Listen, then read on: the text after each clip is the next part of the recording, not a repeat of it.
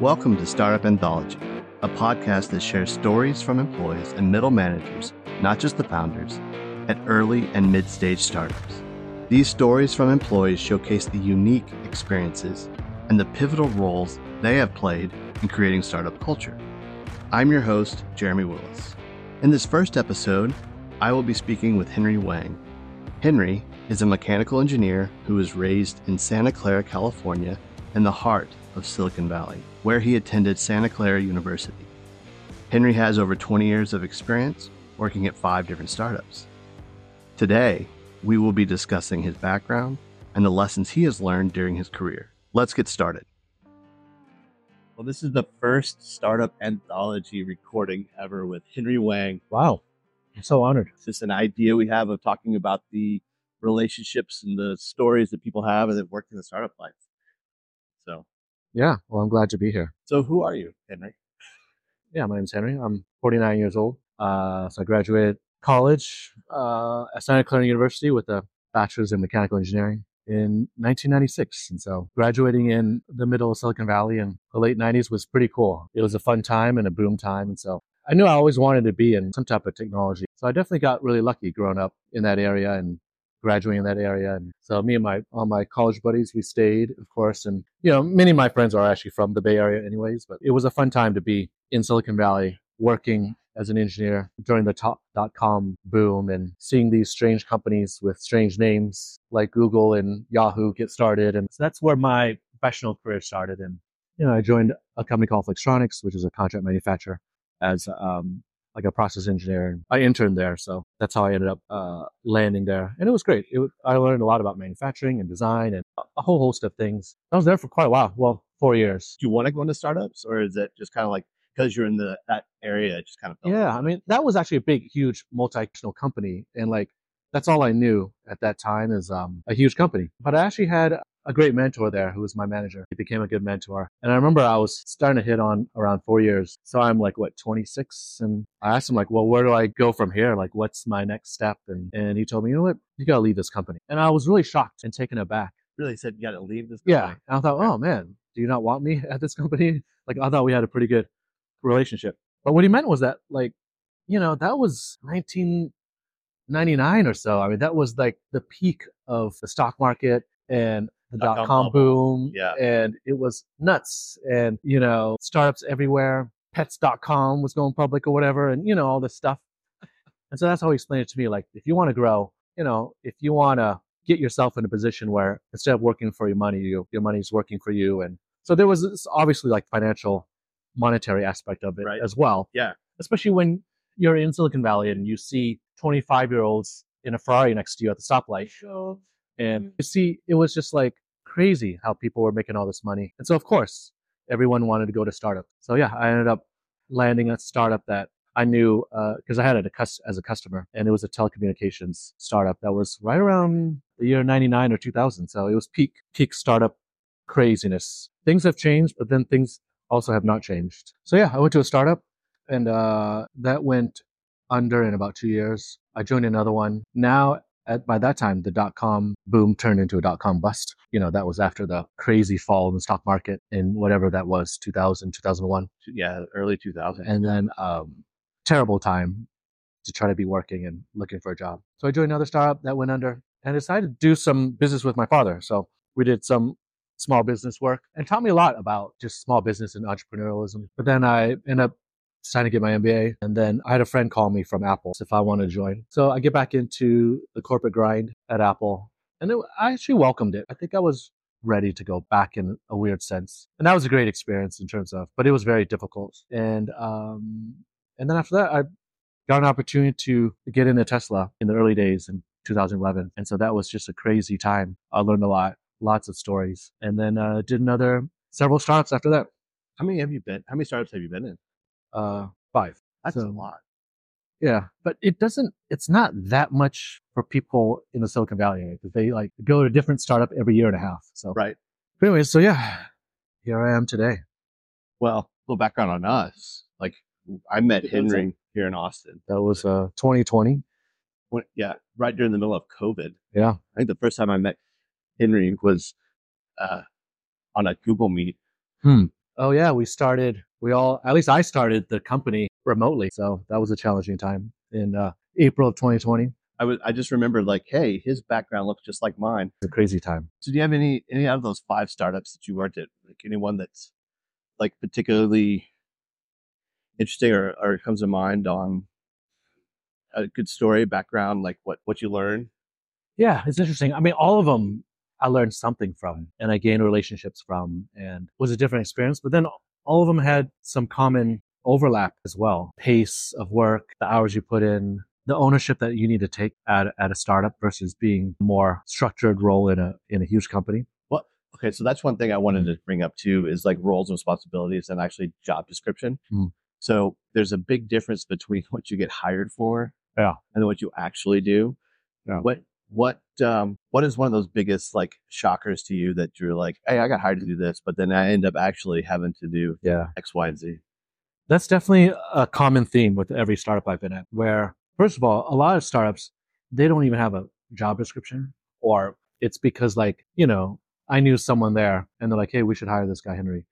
And then they write a job description for me later. But almost always, no matter what the situation is for the job description, you know, there's, they want to leverage your skills and whatever you bring value to the company. But yeah, I definitely end up doing all kinds of strange things in every startup I've been at.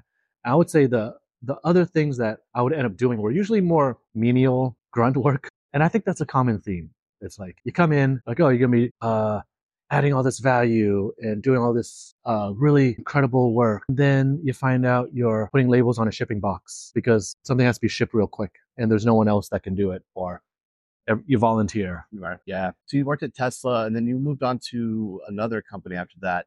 Yeah, this um, another electric vehicles startup called NIO, N-I-O. Yeah, I like to talk about that. That's uh, it kind of ran the gamut, a typical startup, or not typical startup experience, but it had a lot of elements that were, you know, ups and downs and trials and tribulations. How'd you get to how'd you get to NIO? Yeah, you know, at the time, I was almost hitting the five year mark at Tesla. And like a lot of people know, being at an Elon company is very difficult. And um, the fact that I lasted five years, almost five years, is pretty incredible. And, you know, it, it kind of, you get burned out.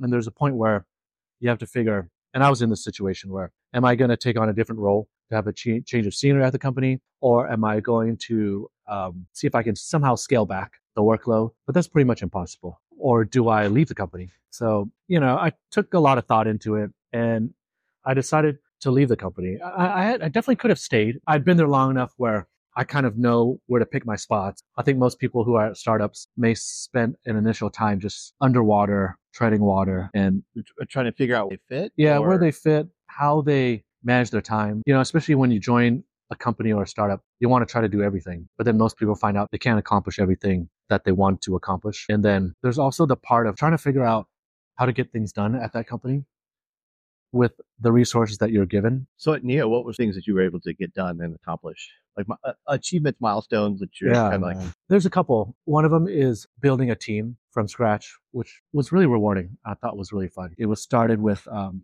was it a specific team or? yeah, me and one other individual who I worked with at Tesla, who's the one who brought me into NIO or introduced me. Okay. Because he left for NIO about four months prior to me. And uh, him and I worked really well when we were at Tesla. And so we thought, hey, let's join forces at this other company. And now we're going from individual contributors to now we are upper management. And so at this startup, Middle management. yeah, or middle management. Yeah, yeah. And even though NIO was based in Shanghai and had probably at least, gosh, maybe 1,500 people there, it had only started about, I think, a year and a half prior to I when I joined, maybe even less. Um, How many people they have here in the States? When it was around, gosh, I'm trying to remember. It might have been in the 20s. So I was probably employee number 29 to 39, some, somewhere around there. And, and so it was very much like a startup within a startup. And they had already started a design house in Munich, Germany, because there were a lot of ex BMW people who joined the company. interesting. So we had really these three elements um, Shanghai for scale and manufacturing and engineering, Silicon Valley for engineering prowess, and then Munich for automotive design. So we were trying to distribute the teams according to their local talents. That's that's interesting to me because it's like we got not only what three different time zones, Yeah. but you have three different cultures, Mm. three different like work ethics, three Yeah. different uh, of all trying to mesh together in one company.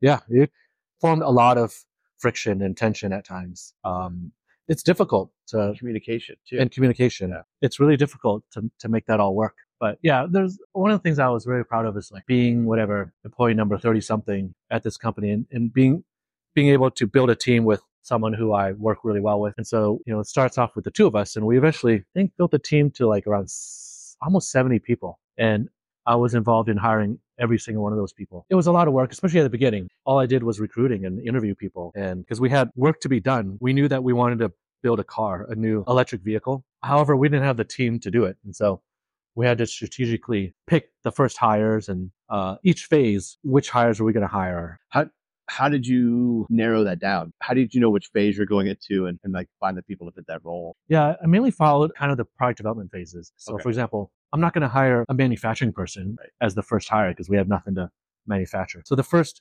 phases of hiring were all in design and engineering. And then after that, more about testing. And after that, more about system integration. And then, you know, there's all kinds of hardware and software people involved. And then in the middle of that, some program management and then, um, and then some more manufacturing support type of people and Right. quality people. So that we kind of had to always fly the airplane and build it at the same time, Okay. which is a common mantra in startup life.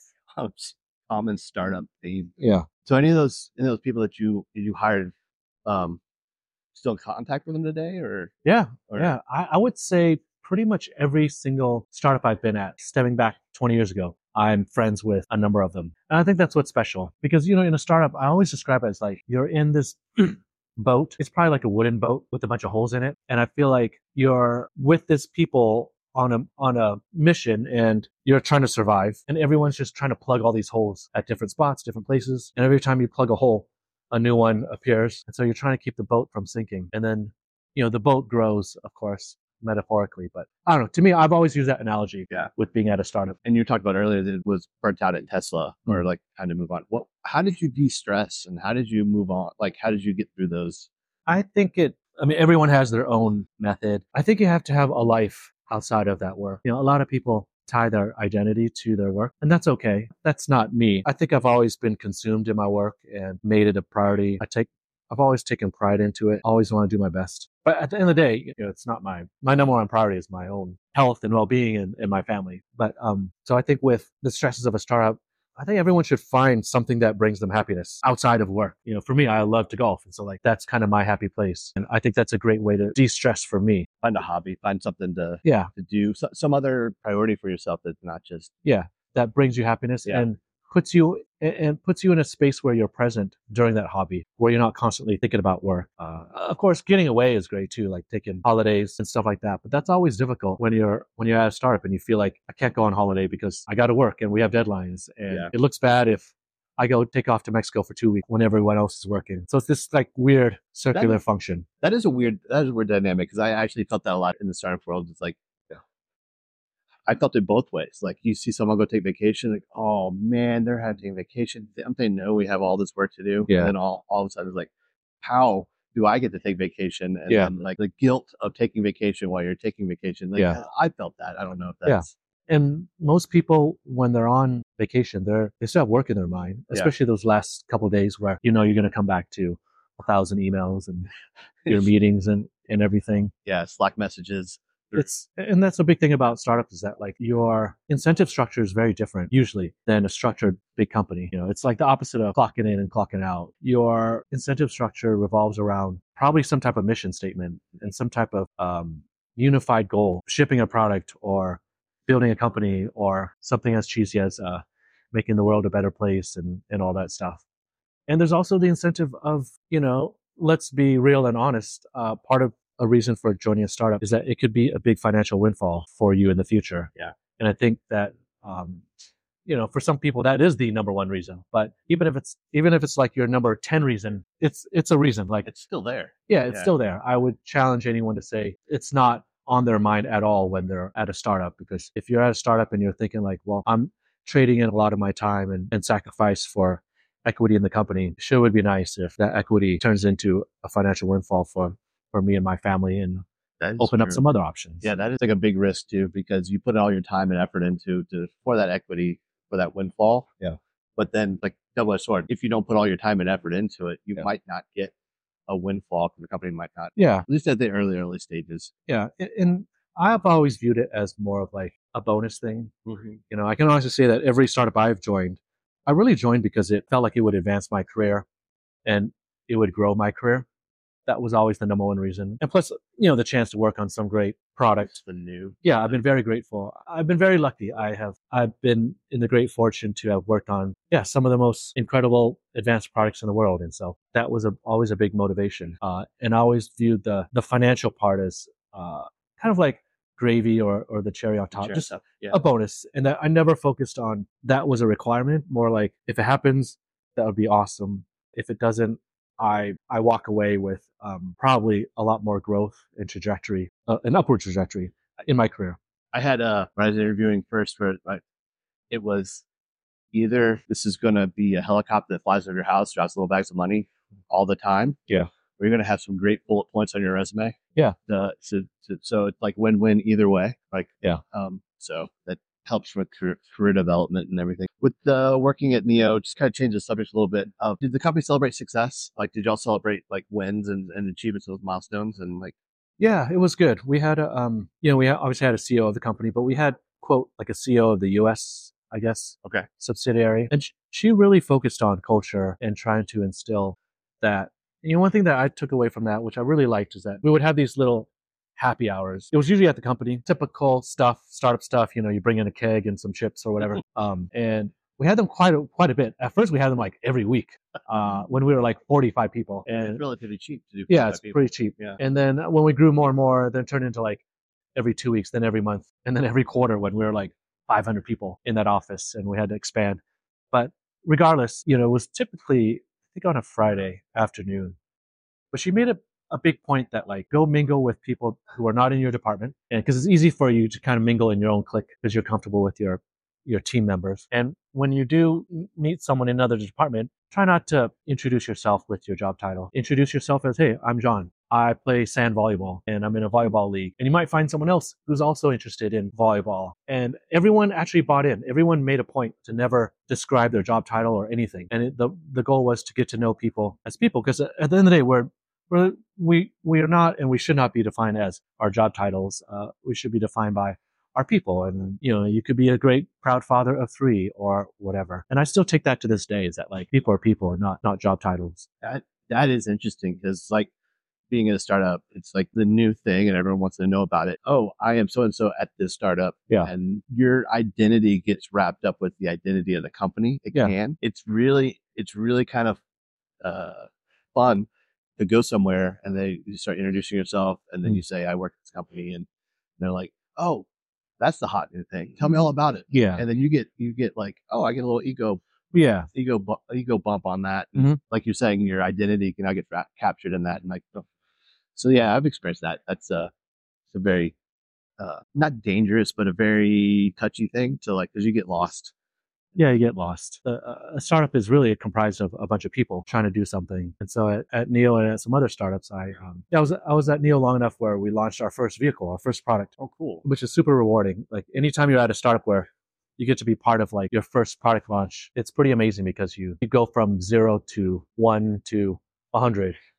And um, because you know that you helped, you are part of building the team, whether you're an individual contributor or whether you're in management, you know, you both have very important roles in contributing and knowing that, especially in this case, this is a car that's sold to the public. So it's kind of neat to like go to a launch event or see the car on a public road. And even if you only design the light switch on the driver's side door or whatever, well, you had a big part in you had a part in making that happen. Everyone touches that light switch at night. Yeah. So, I mean, it's uh, really cool. That's definitely one of the big motivations for me is the reward of completing a, a product and deploying it in some way and it getting used by people, whether they're like test customers or hopefully someday selling it at at volume. You know, to me that's one of the biggest biggest rewards of uh of being at a startup. So anyone at, at NIO annoy you or aggravate you? And uh, Yeah, you know, it was it was a lot of it was a lot of stuff there. I think about like I think I helped build a great team, and I'm really proud of the team I helped build. We had some great people, and um, it really felt like a family. It was really great. Everyone was friendly. I think everyone had a lot of great character, and everyone was really enthusiastic about working there. We had lots of great dinners and lunches, and I traveled a bit, so you know when you travel with coworkers, you get to know them a lot. Yeah. it's fun, and especially you know, I traveled to foreign countries with my coworkers at NIO. And so, yeah, when you're staying in the same hotel and eating dinner and doing all that stuff, uh, all the lunches, you build a lot of relationships that way. But I think at NIO, one thing I discovered was that things are, are good until they're not. and so we, even though we had lots of great characters and people, and I still have pictures on my computer of all these dinners and happy hours. And sometimes we throw like, you know, a bowling day or, you know, right. fun activities. but there was a lot of drama as well. And that's why I say like, hey, everything is really great until it's, until not. it's not. And, you know, I helped fire some people and there were some conflicts and, you know, personnel personnel conflicts that I had to diffuse. And I think that's I experienced a lot of that at NIO, enough where like but it was good. It helped me grow as a manager. Do you anticipate that? Like those the, those like uh, relationships that were good until they're not? I did not. Of surprising. Yeah, it was surprising to me. And I think I mean it could have been because I was also a new manager. Okay. And so um and I went through management training and stuff and but I still enjoyed it. I, I actually enjoyed bringing the people together, connecting the dots, and um, kind of steering the ship. It, it, it, took a lot. Like it was at times I felt more like a psychologist or a therapist most of the time. But you know, we had young people, we had older people, we had yeah, junior people, yeah, senior folks. There were some instances where yeah, like we had to walk someone out the door due to some very bad behavior, and that was not anticipated. Like when we hired that person, like I never would have thought it would have resulted in that. And it's uh, you know, there were some people that were super nice, and then you know there were some external factors that were involved, and and that ended their employment there, voluntarily or involuntarily. And then so when each time this happens, I had to help pick up the pieces and keep the team going and keep the morale. And that was a big part of being there. I think that was you learn a lot about people and society and personalities, and when you put a group of people together, whether it's on an island or in a company, you're going to have, um, I guess, misalignment. Did was there a noticeable change between the when you started to as the company grew and developed of like the type of personalities that showed up the company? Yeah, yeah, absolutely. I, part of that was something I learned at Tesla, where most startups start off like a family and it's really kumbaya and you know everything is loving and and everything. You know, as you add more personalities, you're going to get more personalities, personality conflicts. You're going to get more egos. I've noticed this at every startup I've been I was a part of the growth period in that the more people there are, the more bureaucratic it becomes, the more political it becomes, the more territorial it becomes. And unfortunately, yeah. every startup I've been at that grew, it headed that direction. I don't, I've never heard of a situation where a startup didn't eventually become the big bureaucratic political machine that all the big one, companies become. That no one wants it to be. Yeah, no one wants they, it to be. That's why they go to a startup. Yeah, yeah. yeah. And then exactly. And usually all these phases are pretty pretty predictable the egos and the personalities. Is it based on time or based on amount of people or? It's a function of time and headcount, I would say. Okay. The more people there are, the more difficult it is to keep personalities working. And then you have, I would say, jealousy and envy when certain people come in and let's say that person has a higher title than you. And then you're thinking, well, that person has less experience than I do. How come they got hired as a senior staff electrical engineer or whatever? And there's usually reasons for that. Maybe the company had to give him or her that title to to bring them into that startup. And then people start learning about pay gaps and so and so had more stock options than me and there's conflicts that way. And then territorial grabs, power grabs. I'd say empire building. Like empire building within the company, like like yeah. like trying to grab their little piece of the yeah pie. And every startup I've been at, you know, you know, I got to say a lot of it is the upper management. You know, they come in and I see this all the time. There's going to be people who come in and they want to bring all their own people and bring build their own empire. And then there are silos that are created. So it's challenging trying to put that at bay and trying to navigate that. Yeah, yeah. trying to navigate yeah. that. The politics is uh, it's hard. Yeah. Just trying to figure out what to say, when to say, who you can say it to, and who you can't say it to. Then, yeah, who your allies are, and yeah. Um, you know, unfortunately, even at a startup, it's all about who you know. Of course, you know, if you're in the good graces of someone very high up, you you probably have some leeway and mm-hmm. some things come your way. But if you're not, um, yeah, you're not, your Long life, days. yeah, your life may be detrimented at that startup, or you might not be there any any longer. So what um what made you leave NIO? Like what was the that started that? Yeah, I mean, exit. I think at around the three year mark, I was starting to feel disenfranchised and burned out. I didn't like the direction the company was going. You know, there was always this kind of overbearing headquarter regime at the company in Shanghai. Yeah, in, okay. in, in, Shanghai. And so, um, you know, and, and they did what they had to do, of course, to to manage the company. I wasn't happy about that, So then that changes your workflow and the meaning of your work. And then, um, well, I was commuting a lot. I was commuting about an hour and 15 minutes to an hour and a half each way by I- car. by I was, car- oh, yeah, I was driving myself. And, um, That eats into your personal. yeah, time. it's in your personal time a lot. Before that, I had, I had ridden corporate shuttles like at Tesla and Apple.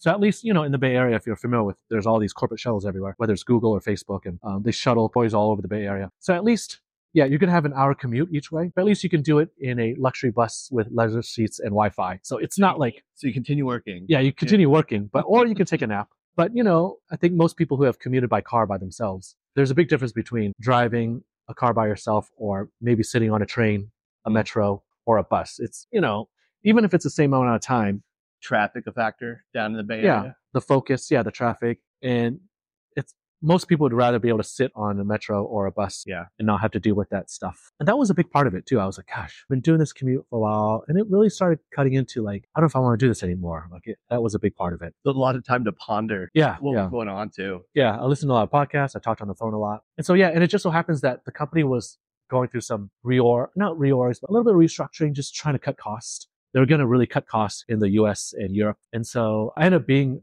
a member of uh, a part of the reduction in force anyways. Okay. And so it was kind of a Oh. blessing in disguise. So I Yeah. got this nice severance. uh, I was going to quit anyways. Uh, it worked out actually really well. Yeah. Are, are you in contact with those people still Yeah. that you left with, or Yeah, yeah, Yeah. yeah.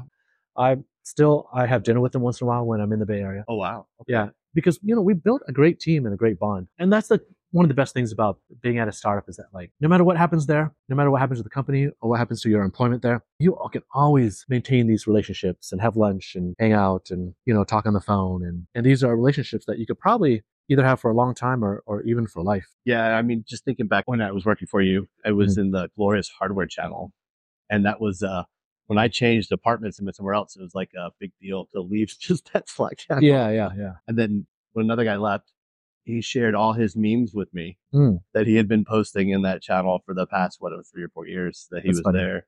So yeah, the, the development of those relationships. I still talk to those people. I Yeah. still talk to you. It's still fun. Yeah, And what's fun about it is that like you're you're you're removed from the stresses of that startup. I mean, yes, you don't have the camaraderie of like going to battle every day and trying to solve those problems and deal with all the issues. At the same time, you also it's kind of nice, you know, having that experience behind you and you can just talk as as people. yeah.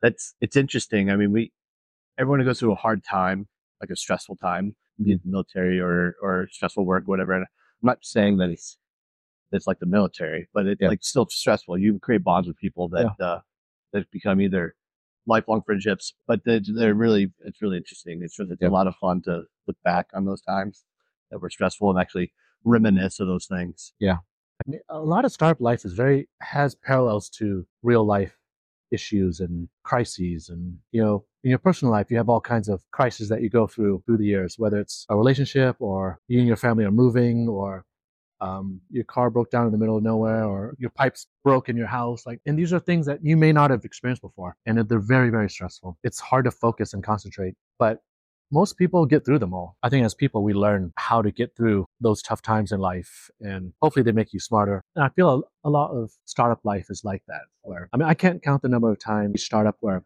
I wanted to quit or like, or I was like, you know what, that, uh, I'm, I can't do this anymore. Yeah. Or I'm getting fired or, you know, something Yeah. like that. And so there's, Worst case scenario. yeah. And there's maybe you could chart it on a graph. It's up and down. And there are times at a startup where you can look back and think, oh my gosh, that whatever, three months in, you know, the year 2013 and when we were trying to uh, fix all those test issues, that was the worst time of my life. But we all come out of it. I think that's what's great about a startup is that it, it typically tests your your limits. brought it back to personal life. Did Mm. did the startup life affect your personal relationships outside of work? Yeah, I mean, it affected in terms of the time commitment and Yeah. the how it occupies your your brain, because there are plenty of times where I didn't feel like I could go on holiday or go somewhere because I felt like you know what, there's too much work to do, and I want to. And maybe that was a little on me too. Like I want to show that I'm always pulling my weight. Like I never want to be the person where people in the office think, oh, he's in the lower tier of whatever. I want to always be in the top tier. Like I always want to be the person, uh, and not just for external optics, but like that's just I take pride in that. Like I don't, ever want to be someone who's remotely slacking off or even, uh, yeah, I'd like to operate at a nine or 10 all the time. So that, you know, that's a lot of stress. And also, um, it just, I think sometimes I would talk to people, friends or whatever, well, friends who had jobs that had a lot of work life balance and they okay. were clocking in, clocking out and never took work home, took maxed out all the vacation time. Right. And sometimes they would ask me like, "Oh, come on, just take off that Friday. Let's let's golf or let's go to Vegas. You know, just take Friday off. We'll leave Thursday, come back Sunday or whatever." And there are a lot of times when I'm like, "You know what? I can't do that. I cannot take that day off." Yeah. Um, and I don't think they understood why. They thought, "What could be so important that you can't just take one measly day off?" Is it the startup cult? Is it the culture at that company, or is it the drive to achieve and, and maintain that nine or ten? that did it, or is it combination? Or I think it's a combination, but a lot of it is a startup culture. There's this kind of like expectation and usually a shaming if you're not like you know shaming yeah if you're not operating at that high level because at a lot of startups especially at really prestigious startups one thing i've noticed that a lot of really great startups 80 to 90% of those people could be rock stars at any other company. Like it's, you know, it's a whole company of very high caliber people. And so by nature, I mean, that's by design. Startups cannot afford to have any deadwood or people who aren't adding as much value as they should. And so I think when you get that group of people together, you're also trying to produce the most work possible in the shortest period of time. And if you want to produce the best results with the least amount of people in the shortest period of time, that means everyone has to be rowing the boat at the same the pace. You don't want to be the weak link, of course. Yeah. And so or perceived weak link. Or perceived to be the weak yeah, link. That, yeah. And, and and I think another there's two more aspects. At most startups, there's not a lot of redundancy. It's not like you have that's true redundant duplicate positions of every position. And so if you are the whatever integration engineer for that subsystem, chances are you're the only one and you have all the code and the keys and all the knowledge. And so if you're not there, things don't, things fall apart. And if the company can't, can't afford a one or two day slip in the schedule, then yeah, you need to be there because there is no replacement for it. No one can just like take over. You be gone for a couple weeks. Everyone has a bespoke role. Yeah. That's what they're trying to do. Yeah. That's, that's true. Yeah. Like, yeah me and my my experience has been like you get so, so caught up in that mentality that yeah. when there starts becoming redundant roles, you feel like it's waste. Yeah. Like you feel like it's like oh I still need to figure out how to do their job, my job, and their job because who knows if they're going to a vacation or whatever, and come to a point where like that never happened. That's like no longer the thing, and so you get overworked once you get to a certain phase. Yeah, and you know I think one of the unfortunate byproducts of this element of a startup is that you most people lose their sense of boundaries and they they're not able to establish their boundaries. So it's kind of a you know vicious cycle in a way, and of course that's not healthy. Well, it's vulnerability, I, yeah. I, guess. It's like you go to a startup and you're like what within the first 20 25 employees you know everybody mm-hmm. you have you know everyone yeah. you do a morning stand up and the yeah. stand up is you and the entire other 20 people there and that's including the ceo the founders yeah and you allow yourself to be vulnerable with them. They allow you to be vulnerable with, with them as well. And then uh, it changes and yeah. you don't know when it just does. Yeah. And it's a vicious cycle also because the more you volunteer yourself the more you give yourself, the more the company usually takes. Uh, partially because they know that you're dependable and reliable, which is great, but then you also set yourself up doing a lot of work. Yeah. So it's kind of a double edged sword. Well, it's like, it's like, okay, this was the boundary at, you know, year one now I'm going to expand my boundary a little bit here at year two. Three, okay, we're in a good role, but then now come year four, year five, whatever you're at, I need to take it all the way back. Yeah. Not realize that I need to be that exposed. And that's a good point. I think being able to establish those boundaries and being able to pick your spots at it at a startup after year two, three, four, whatever, I think is a big part of the evolution. Most people, most people cannot run at 100% duty cycle at a startup for four, five, six, seven, eight, ten years. Yeah. It's just humanly not very possible. And if you're um, still just that it's still a startup at 10 years, you probably should leave. Yeah, yeah. and so most people almost as like a self-preservation thing, they have to start establishing those boundaries or dialing it back a little bit, knowing that, hey, they've earned their stripes and they've paid their dues. And the good thing is that they probably become more efficient. Um, and that something that was very difficult before. But now that you know everyone, you know the path of least resistance and you know how to get stuff done and who to go to life usually becomes a little bit easier. Well, with that is the is because we're bad at setting boundaries. We jump from startup to startup, um, or is or is it because of like, oh, okay, I reached the like it's no longer a startup anymore.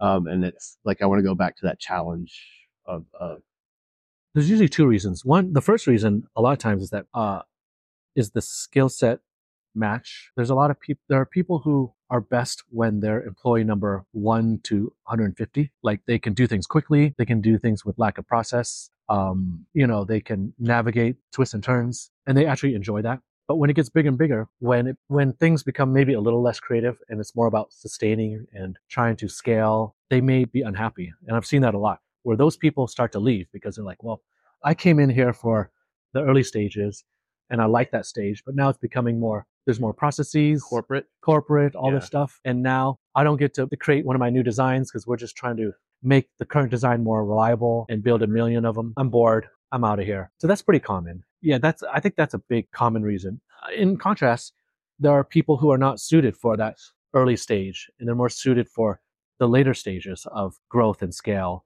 and working on reliability and quality. And that's their forte. Uh, to answer the question of like people who maybe hop around, part of it is just, it could be like um, just the challenge thing about having a new challenge and it's, you may get bored. Well, the horizon's not usually that long either. Yeah. Nowadays, I mean, like three, four, maybe five years at a particular company, and then you're moving on anyway.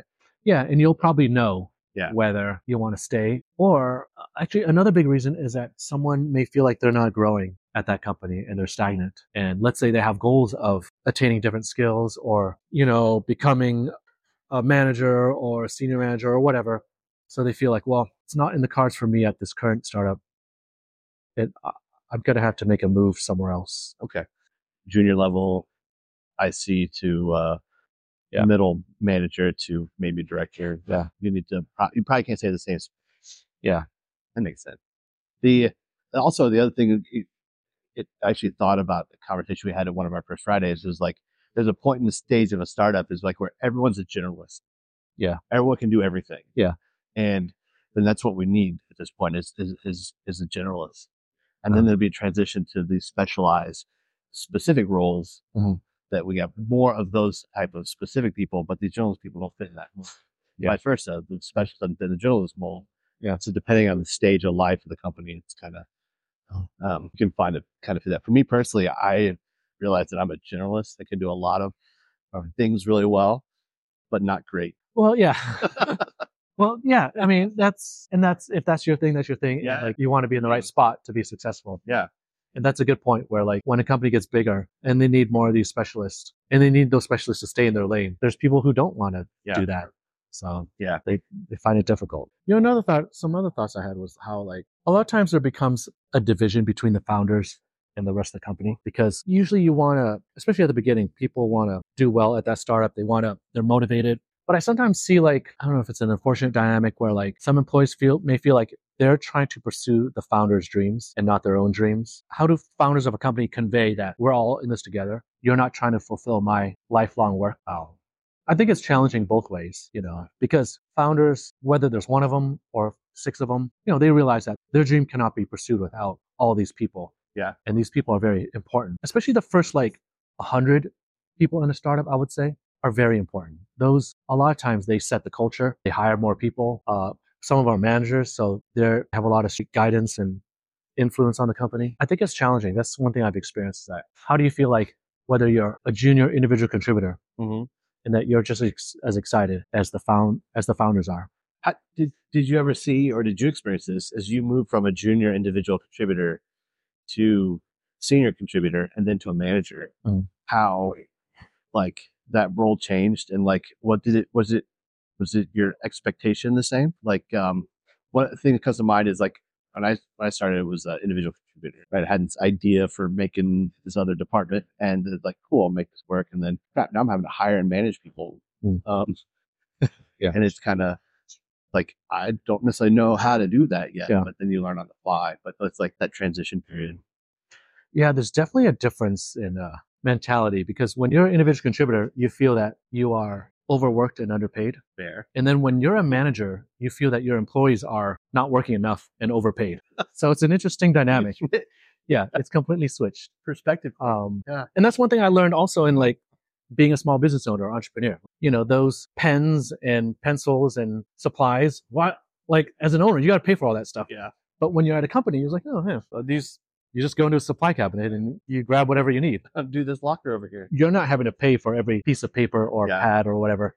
And you know, it's kind of the same thing. Y- things are very different when you're on the other side, and hopefully, wh- whatever side you're on, you're able to empathize. Uh, especially if you've been on both both sides. You know, I, I I have noticed that like sometimes people look back and say, "Oh, they don't do anything anymore because Yeah. they're a manager," and Yeah. you're you're like, "What? yeah, yeah, You don't understand how many meetings I've been in Yeah. and how I have uh, uh, on your behalf helped you do this, yeah, uh, yeah, help this happen. yeah, You yeah, whatever it is." It's like a lot of those things, and, and this that's what's strange too. Mm. At least from at least in my perspective, is like individual contributor called out, praised, and told, you know, you're doing a good job. Yeah. By everyone if they see you. Yeah. You go to manager, now your your peer group is smaller. Yeah.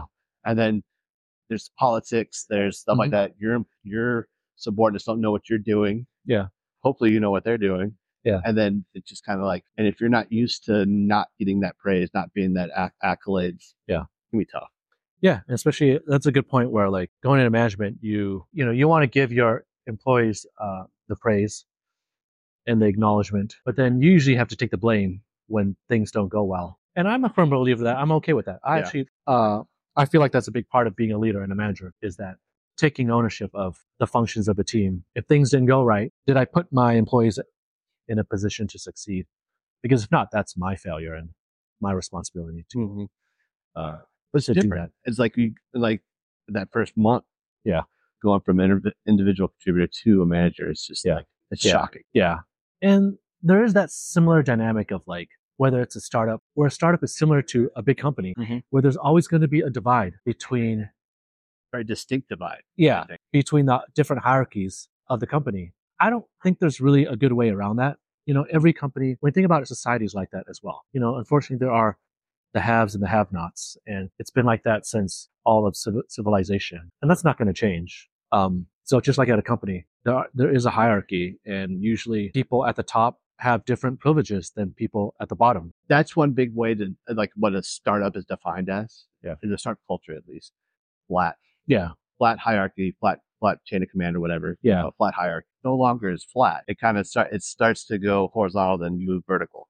And when you when you're used to this for you know two three years, and then Right. it's a Yeah. shocking. Yeah. If you're used to, as an individual contributor, being in meetings with the CEO and the exec staff, and then later you're now three or four levels down from them Mm-hmm. and you're, you know, you don't have that close relationship anymore. It's, it affects things a lot. It's very, some people take it well and just fine and feel like, hey, you know, I don't want to like exposure there. Like I'd rather stay a couple level degrees away from Yeah. the heat. But some people feel like, hey, I don't like that. You know, Mm-hmm. I don't like having to go through these different layers. It's hard to manage. It is difficult, no matter who you are, um, whether you're at the bottom or the top. Well, that's another thing I wanted to ask. Depending on where you come in at a startup, sometimes you come in as a junior individual contributor at the beginning, and then but then you come in a little bit later stage, not like first 25, but you come 25 to 50. Yeah. And then you try to come in and, and manage a team. Yeah. How's that? It's another kind of salient point is that like I have seen on almost every startup I've been at because they're trying to grab people, and there are plenty of inexperienced people who get hired, and then you know for various reasons they get promoted. Everyone's moving fast. Mhm. They're probably not ready. And that happens a lot in startups. I'm trying to pinpoint like why. I mean, there's all kinds of reasons, whether it's nepotism or whether it's just how things work. Or or is it I don't know how to I don't have an exit strategy for you. Well, there is another element where a lot of startups can't afford to hire experienced management. So they may hire someone who's inexperienced and it's like, oh, well, now we're growing. Now that team of one or two people is now eight people. Well, they need a manager because you can't have them all reporting to the same people. So then you promote one of those individual contributors who was a peer and now they're a manager. And then I've seen a lot of conflicts there, you know, Okay. where all of a sudden your peer becomes your manager. Sometimes you might be fine with it because you're like, yeah, I'd love to work for you. Um, I'm totally cool with that. I think you'd be a great in that position. And then there's the other side where, you know what, this person shouldn't have been promoted. It should have been me or Or jealousy or whatever. jealousy yeah. or envy. Or there's a lack of respect. Like, well, I don't respect this person's skills. Like they don't know how to manage. Like they've never been a manager before. And then there's all, and then later there's all kinds of conflicts. Hmm. I see that a lot in startups actually is, um, it's Have a you tough, experienced it like directly? um, a little bit, yeah, yeah, Yeah. yeah. Where um, It's a pretty common thing with startups. Mhm. I've noticed where people are unhappy with management that either gets brought, brought in or gets promoted within because there's this, and you know, being a leader or a manager is very difficult. And it's, um, Hmm. You know, it's not just like trying to check off things from a to-do list. Right. It's not just evaluations and pay. It's Mm. like, yeah, it's, it's more. Yeah. And trying to incentivize your people, keep everyone happy, shield, you know, you mentioned like shielding everyone. It's a tough job and it's not something that most do really, really well the first time doing it. It That's- takes That's years. a fair point. Yeah. It takes, Yeah. prac- it takes practice just like anything Yeah. else. You know, now the other other element I think I found common in startups is that like trying to get everyone to drink the Kool Aid and make sure that Kool Aid still tastes really good. Relatively good. Yeah, I, that's a hard part. That's I think that's a difficult. It's something that you don't normally get at other companies because like you have to you as in the founders, upper management, they have to like keep manufacturing that Kool Aid and they have to like keep distributing it and pouring it out there because that's a currency that they have because you don't have the currency of like super high pay or stock options like Google or Apple or whatever. You don't have work life balance, but you have this dream that you're trying to sell uh, and this opportunity and this Kool Aid that will kind of keep you fueled and energized. And throughout the life of a startup, there'll be times where that um, that Kool Aid starts to sour or even tastes really terrible. How, how did, so, okay, I, I recently read this book called The E-Myth and it talks about three different mindsets. You got the entrepreneur, the manager, and then the worker. And so like each person has one of those three people inside them, depending on which role they're into. How is you as a manager take that entrepreneur's vision, their Kool-Aid Mhm. and turn it into something practical? Cause this is a vision, right? Yeah. It's, it's, it's, it's very nebulous. They don't necessarily give you the directions on how we're going to get there yeah, yeah.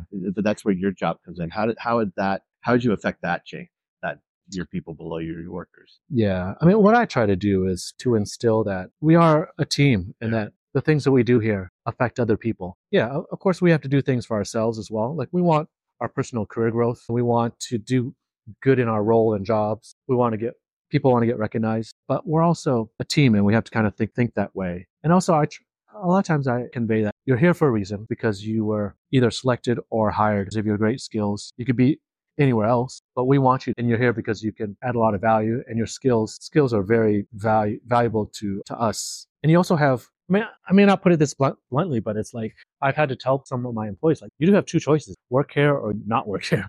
you know, it is a free country, and it's a it's a at will employment state. One of my philosophies in life: not focus or get infuriated with the things that I don't have control of, Mhm. and focus more on the things that I do have control of.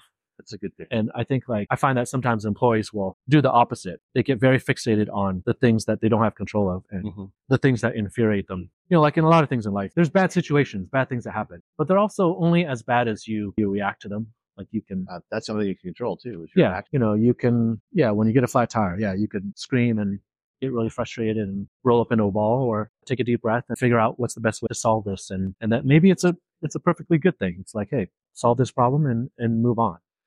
How how did you do the thing the other the opposite direction? You know, or like like take like the practicality of like no no no I I appreciate your vision I appreciate what's going on but how do we I would recommend we do this or or you know however that goes because of the feedback. I'm trying to understand. Are you saying like, even if I'm a manager, Well, you're, you're stuck A in the leader. middle, right? Is You have you you take that vision and make sure it works down to the the team, and they're you know be able to produce from it. Yeah. But then, how do you take the feedback from the team? It's like the day to day ins and outs, and how do you Yeah. take that back up to the other end to make sure that that feedback loop. I guess when I think about that question, or I'm trying to connect the dots and Mhm. it's all about connecting the dots and trying to convey the and communicate up and down and sideways and, Yeah. and up and kind of like get a feel for sometimes leadership works. I'm going to operate that way Okay. because that's just like we either don't have time and we don't make decisions by consensus here. Okay. Because it doesn't typically work, especially in a startup. Yeah. And there'll be times where it's like, yeah, let's let's achieve some consensus. This is important. I have a Yeah. feeling that like some of these folks have a good idea, but there are times where I think the challenge, especially as a leader or manager, is that like a lot of times your employees, whether they report directly to you or or indirectly, they don't they may not know the whole context and they may Mm. hear that we're going to switch from material A to B. And to their eyes, like, oh, that's the dumbest thing I've ever heard in my life. Right. And, you know, it's more expensive, has a longer lead time. Now we have to redo all this work. But if you tell them that, yeah, there's going to be a lot of pushback. But it's better to, um, Big picture it. yeah, I try to explain at least Yeah. to some extent. Well, here's the reason. You don't know this. The customer for material A is Yeah. gone. They only want material B. We have to make a decision financially and operationally and that steer us towards this direction. So there's a bigger picture. I think the more people understand that, they can at least synthesize that and be like, okay, I, Okay. I get it. Or, and they also, I think a lot of individual contributors, they want to feel like they're privy to some of this knowledge. Feels They like, okay, contribute. yeah, Yeah. it, I'm getting properly communicated Yeah, yeah, yeah. and not just told like what to do. So. Thanks for listening to the first ever Startup Anthology podcast. Join us next time for another episode in which we will talk to more people who have worked at startups and learn about their unique journeys.